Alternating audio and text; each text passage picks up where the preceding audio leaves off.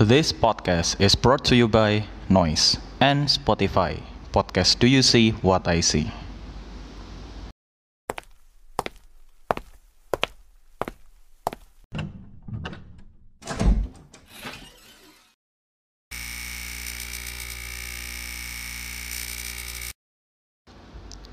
Urban legend merupakan mitos atau legenda kontemporer yang sering kali dipercaya secara luas sebagai bentuk kebenaran. Kebanyakan cerita yang dituturkan berkaitan dengan horor, ketakutan, atau bahkan kisah moral. Urban legend biasanya disebarkan dari mulut ke mulut atas pengalaman pribadi, teman, saudara, atau orang lain. Di era digital 4.0, urban legend mulai disebar melalui internet sehingga mampu dijangkau oleh masyarakat dunia, di mana tidak sedikit yang heboh dan menjadi sensasi. Beberapa urban legend yang terkenal di Indonesia di antaranya Si Manis Jembatan Ancol, Terowongan Kasablanka, Rumah Hantu Pondok Indah, dan lain sebagainya. Lalu apa kaitan antara urban legend dengan mitologi? Siapakah dewa-dewi yang memiliki personifikasi horor dan ketakutan?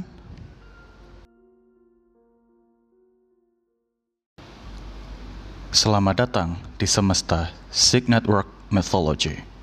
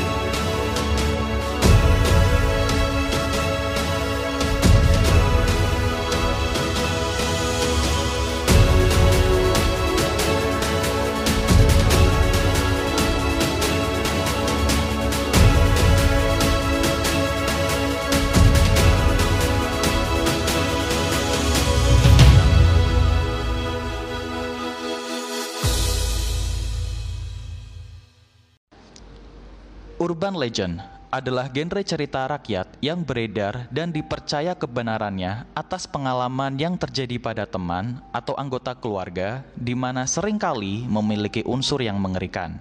Padahal, legenda-legenda ini bisa menjadi hiburan tersendiri dalam masyarakat, tapi juga bisa menjadi misteri yang berbahaya atau peristiwa yang meresahkan. Legenda-legenda ini juga bisa menjadi konfirmasi prasangka yang bersifat moralistik atau cara untuk memahami kecemasan masyarakat. Urban legend paling sering dituturkan secara lisan dan disebarkan melalui media surat kabar, email, bahkan media sosial. Beberapa urban legend juga telah melewati usia tahunan dengan hanya terdapat perubahan kecil atas cerita yang dituturkan untuk menyesuaikan dengan lokasi tempat tinggal. Istilah urban legend telah muncul di media cetak sejak tahun 1968. Jan Harold Brunford, seorang profesor bahasa Inggris di University of Utah, memperkenalkan istilah urban legend kepada masyarakat umum dalam serangkaian buku populer yang diterbitkan pada tahun 1981. Brunford dalam bukunya The Vanishing Hitchhiker, American Urban Legends and Their Meanings yang terbit pada tahun 1981 membuat dua poin utama. Pertama, bahwa legenda dan cerita rakyat tidak terjadi secara eksklusif dalam masyarakat tradisional. Yang kedua, bahwa seseorang dapat belajar banyak tentang budaya dengan mempelajari kisah-kisah seperti itu. Banyak urban legend yang dibingkai dalam bentuk cerita, lengkap dengan plot dan karakter. Daya tarik dari urban legend yang khas adalah adanya unsur-unsur misteri, horor, atau ketakutan. Seringkali urban legend berfungsi sebagai dongeng yang memiliki peringatan.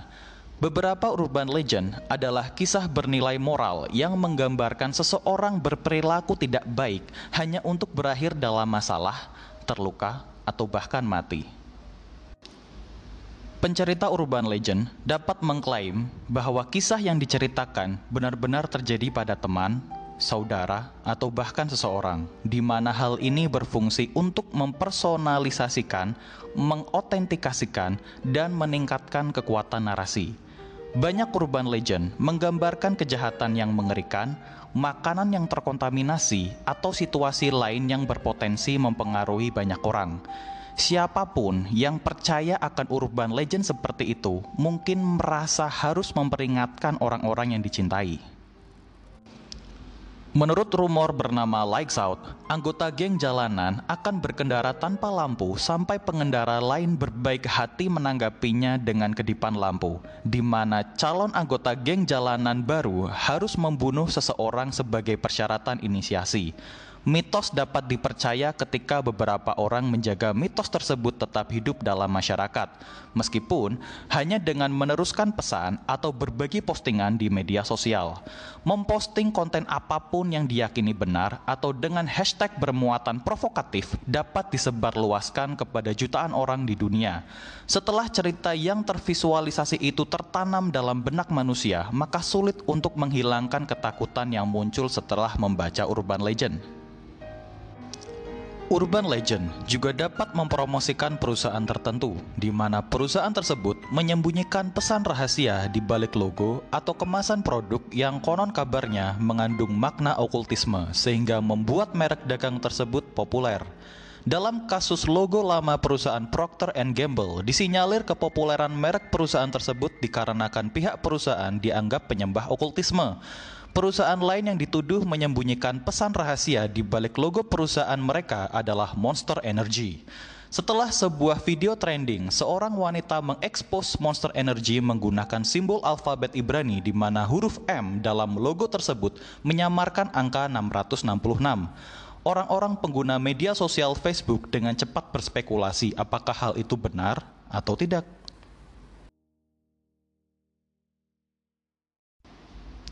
Ilmuwan sosial telah mulai menggunakan urban legend untuk membantu menjelaskan keyakinan sosiopsikologis yang kompleks, seperti sikap terhadap kejahatan, pengasuhan anak, dan lain sebagainya. Beberapa penulis membuat hubungan eksplisit antara urban legend dengan cerita rakyat populer seperti dongeng Grimm, di mana motif serupa muncul. Salah satu urban legend paling terkenal di Indonesia adalah kisah si manis jembatan Ancol. Kisah si manis jembatan Ancol bisa dibilang adalah urban legend paling tua di mana kisah ini sudah ada sejak zaman penjajahan Belanda atau sekitar tahun 1800-an. Ada banyak versi kisah si manis jembatan Ancol, tapi yang paling terkenal adalah kisah tentang gadis cantik bernama Maryam. Kecantikan Maryam sangat terkenal pada masa itu sampai seorang juragan kaya berniat untuk melamarnya. Sayangnya, Maryam menolak lamaran itu karena tahu dia hanya akan dijadikan selir. Lagi pula saat itu Maryam sudah mempunyai kekasih orang Belanda yang tidak direstui oleh kedua orang tuanya.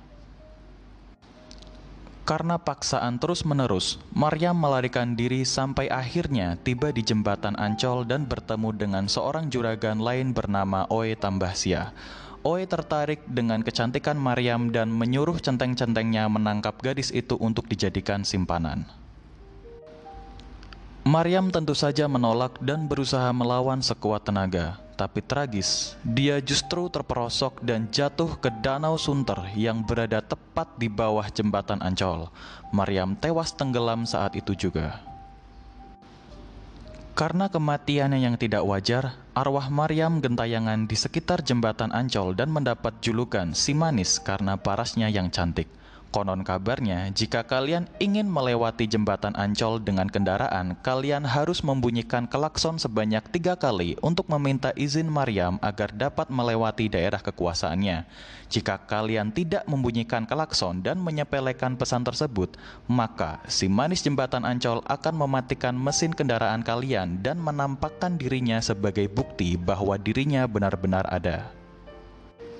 Cerita-cerita atau urban legend serupa juga bisa ditemukan dalam episode podcast Do You See What I See yang bisa diakses di Spotify maupun aplikasi Noise, rumah konten audio Indonesia buatan PT Mahaka Radio Digital. Meet Mr. Popo sebagai kurator cerita-cerita horor true story di podcast Do You See What I See. Cerita-cerita horor yang dimuat dalam episode podcast Do You See What I See adalah hasil kiriman kontributor dari berbagai kalangan yang berhasil lolos kurasi Mr. Popo. Bahkan dilansir sendiri oleh Mr. Popo bahwa cerita-cerita horor tersebut sudah diklasifikasi sesuai jenis hantunya yang tidak jarang memiliki unsur urban legend daerah tertentu. Karena cerita-cerita horor yang disampaikan hampir semuanya berdasarkan pengalaman kontributor sendiri atau seseorang. Tidak heran kalau tagline Do You See What I See adalah cerita horor true story.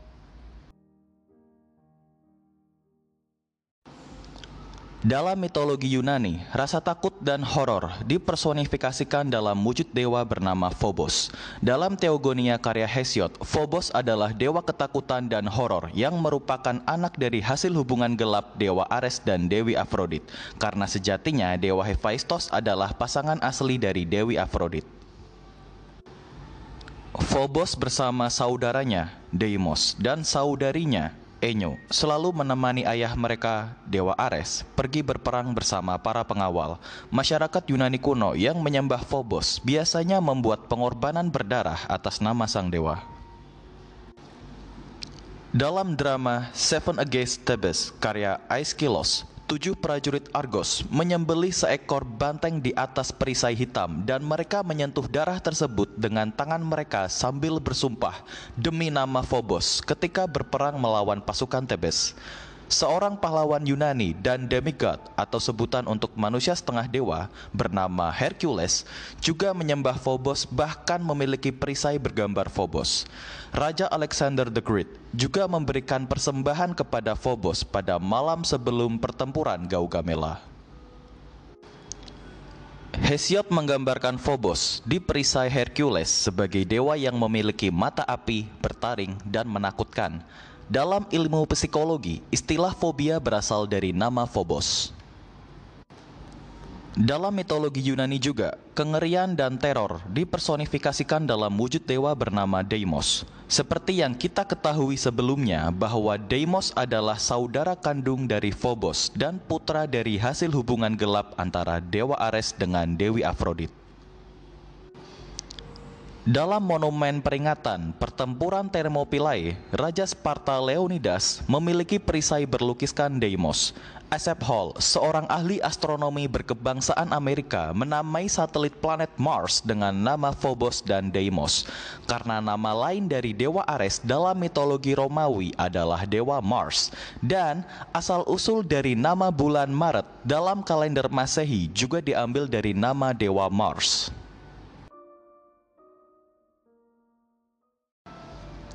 Hyaki Yakyo dalam cerita rakyat Jepang adalah parade malam seratus setan atau gerombolan makhluk gaib dengan jumlah tak terhitung yang dikenal dengan nama Oni dan Yokai. Hyaki Yakyo dianggap sebagai letusan mengerikan dari dunia supranatural ke dunia kita. Lebih dari seribu tahun sejarah, Hyaki Yakyo berperan sebagai dongeng yang berkembang. Salah satu legenda menyatakan bahwa setiap tahun yokai bernama Nurarion akan memimpin semua yokai melewati jalan-jalan di Jepang selama malam musim panas. Barang siapa yang melihat atau menemukan prosesi parade tersebut akan binasa atau dihancurkan oleh para yokai, kecuali bagi orang-orang yang dilindungi oleh gulungan mantra pengusir setan yang ditulis oleh Onmyoji. Onmyoji sendiri adalah jabatan bagi seseorang yang menguasai ilmu sihir dan ramalan dalam sistem Ritsuryo Jepang kuno. Dikatakan bahwa hanya ketua klan Onmyoji saja yang cukup kuat untuk melewati Hyaki Yakyo tanpa cedera. Menurut Sugaisho, sebuah ensiklopedia Jepang yang muncul di abad pertengahan, satu-satunya cara agar tetap aman dari Hyaki Yakyo adalah tinggal di dalam rumah pada malam-malam tertentu yang terkait dengan Shio atau mengucapkan mantra sihir tertentu.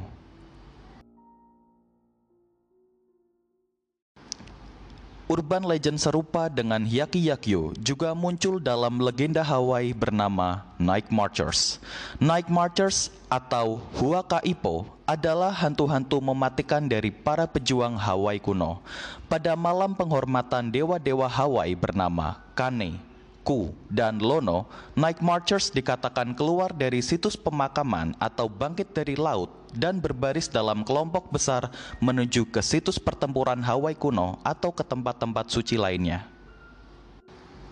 Legenda mengatakan bahwa Night Marchers adalah sekelompok prajurit berukuran tubuh normal, berpakaian tempur, membawa tombak, kelab, memukul drum perang, dan meniup kulit kerang untuk mengumumkan pawai mereka.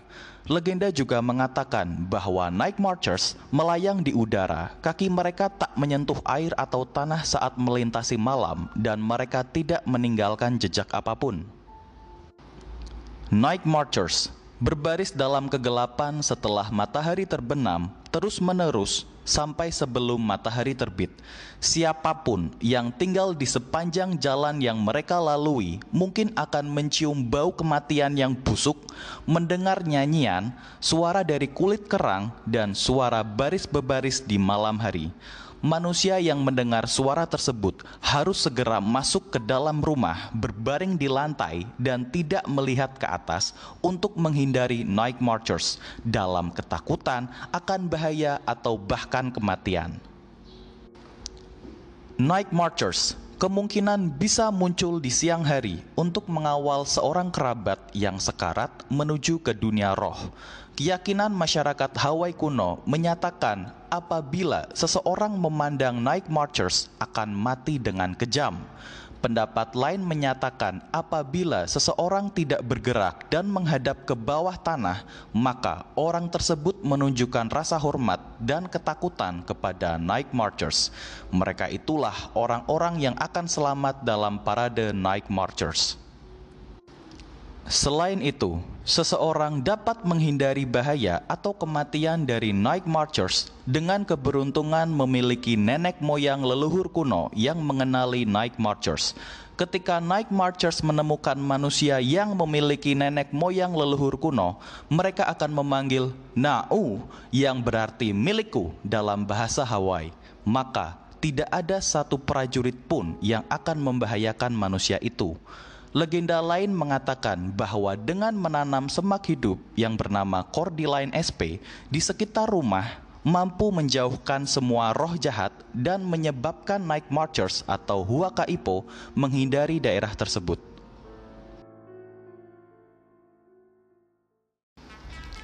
Episode podcast ini dibuat tanpa memungut biaya atau tanpa promosi berbayar dari pihak podcast Do You See What I See Noise, ataupun Spotify.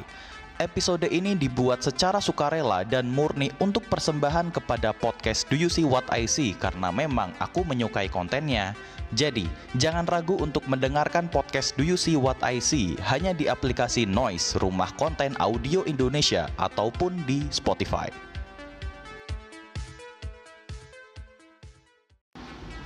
Jangan lupa untuk mendengarkan episode podcast Sig Network Mythology setiap hari Sabtu di aplikasi Noise, rumah konten audio Indonesia. Apabila kalian memiliki ide ataupun saran untuk episode podcast Sig Network Mythology selanjutnya, email saja ke sig.aegis@gmail.com dengan subjek ide untuk podcast mitologi. Ide terbaik akan dijadikan bahasan di episode selanjutnya. Special thanks to Mr. Popo from podcast Do You See What I See, Arnold Lukito, and also Noise. Sampai jumpa di semesta Sig Network Mythology selanjutnya. Aku Sig Aegis pamit undur diri, keep learning and stay educated.